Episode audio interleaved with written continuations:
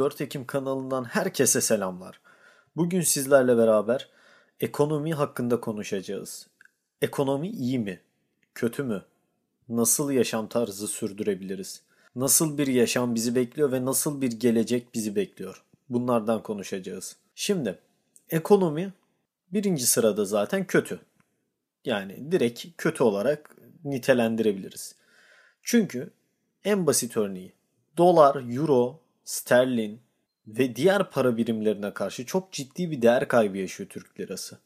Enflasyon oranımız %20'leri geçik neredeyse. Hani görünmeyen kısmı bu. Hani enflasyon %15-17 arası gözüküyor. Bize hep yansıtılıyor TÜİK verilerine göre ama enflasyonun şu an rahat %25-30'u bile vardır. Yani alım gücünden direkt yola çıkalım. 2825 TL asgari ücret. Asgari ücretle şu an bir İstanbul'da mesela İstanbul'da kiralar 2000 lira en düşükleri o da. Hani ha 1500 liraya da var. Gidip hani kenar mahallede balicilerin, tinercilerin arasında yaşarım diyorsanız işte her gün bir bıçaklanma olayı 50 kuruş ver lan trek mevzusu yaşama, yaşarım diyorsanız 1000-1500 liraya da yerler var. Ama siz düzgün bir hayat yaşamak istiyorsanız 2000 lirayı gözden çıkartmak zorundasınız. Kalıyor geriye 825 lira.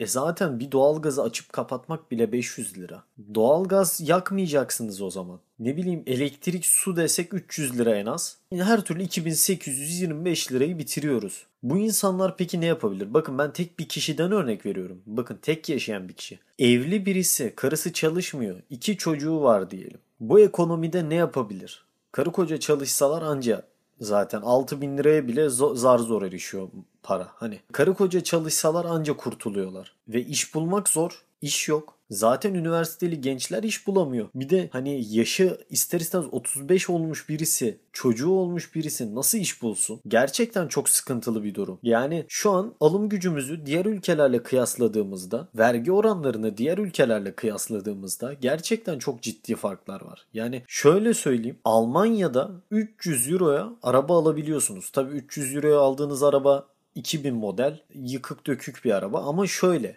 dedemin anlattığı üzere benim dedem Almanya'da yaşıyor.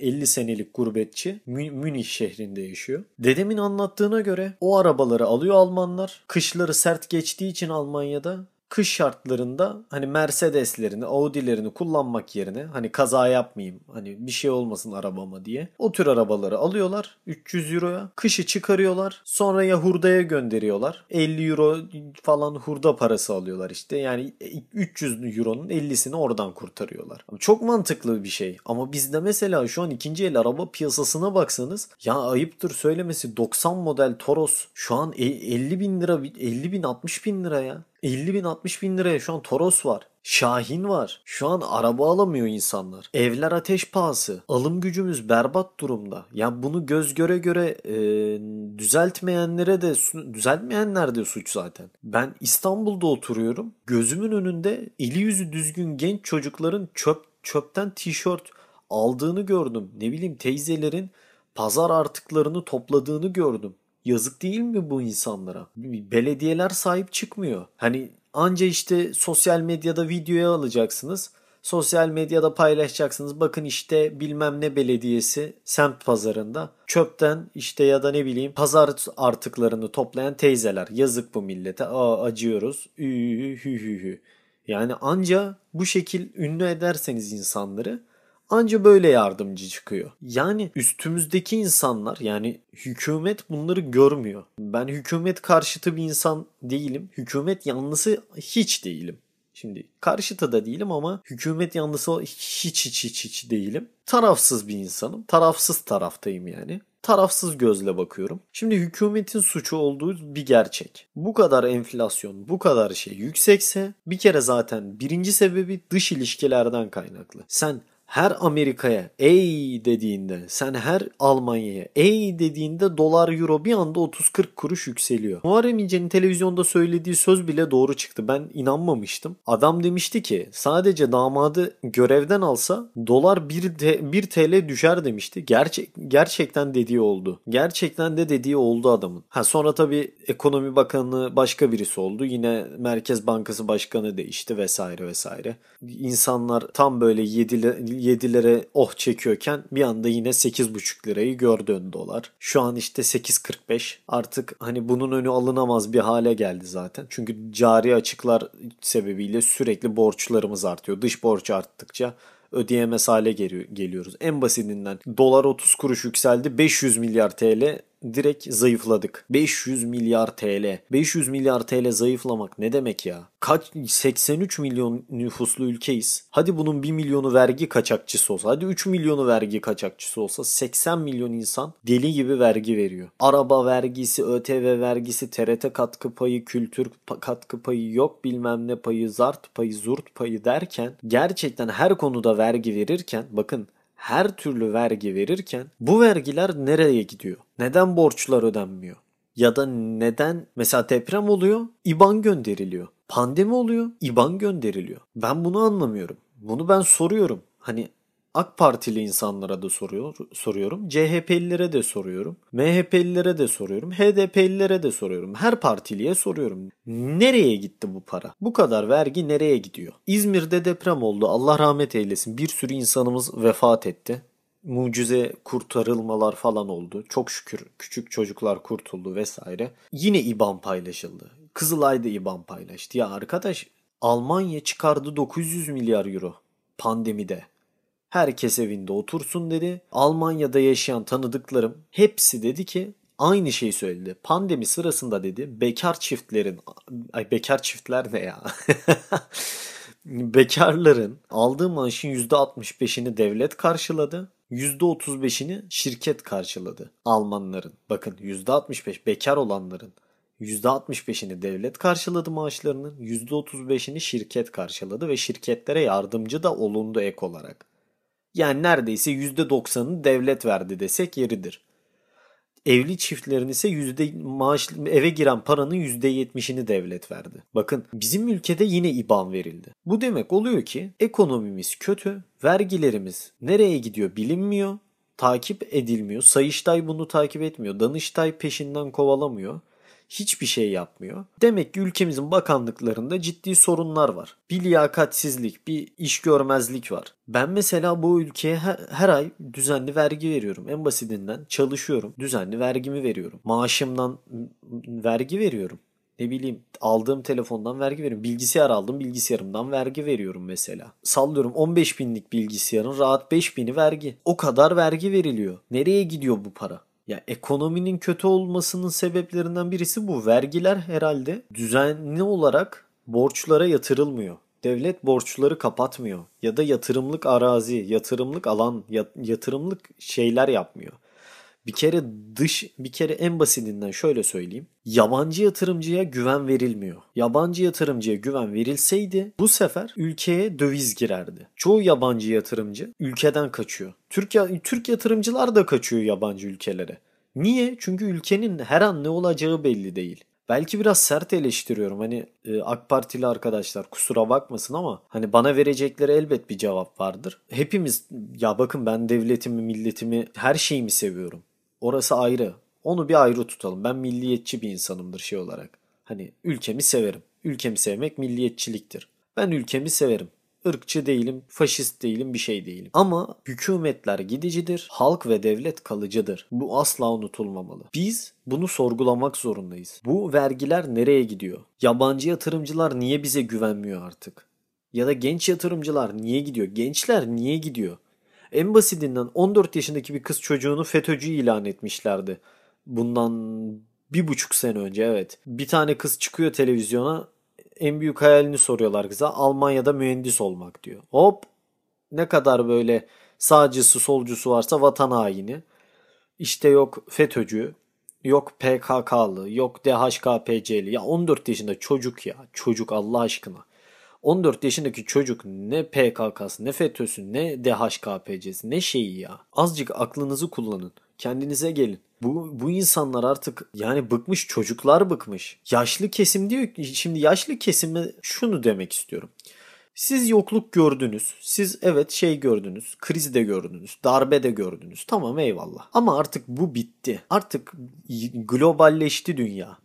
Tüm teknolojiler ayağımıza kadar geldi. Şu an telefon bir lüks değildir. Şu an kola içmek bir lüks değildir. Şu an ne bileyim hamburger yemek, dışarıdan yemek yemek lüks değildir. Sürekli kafanızı kuma gömmeyin. Hani orta yaşlı kesime ve yaşlı kesime sesleniyorum. Mesela bir yorum gördüm şey tatile çıkmam, araba almam, telefonumu telefonumun şeyini düşürürüm, kalitesini düşürürüm. Ama yine de hani makarna yerim ama yine de verdiğim oydan vazgeçmem. Ya arkadaş tövbe yarabbi.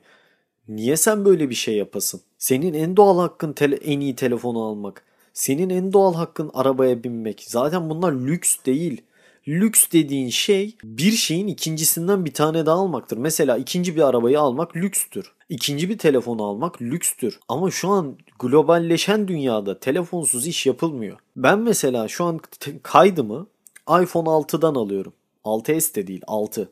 Ve sürüm güncellemiyor. Hiçbir şey yapmıyor. Yeni telefon almayı düşünüyorum. Kim bilir ne zaman.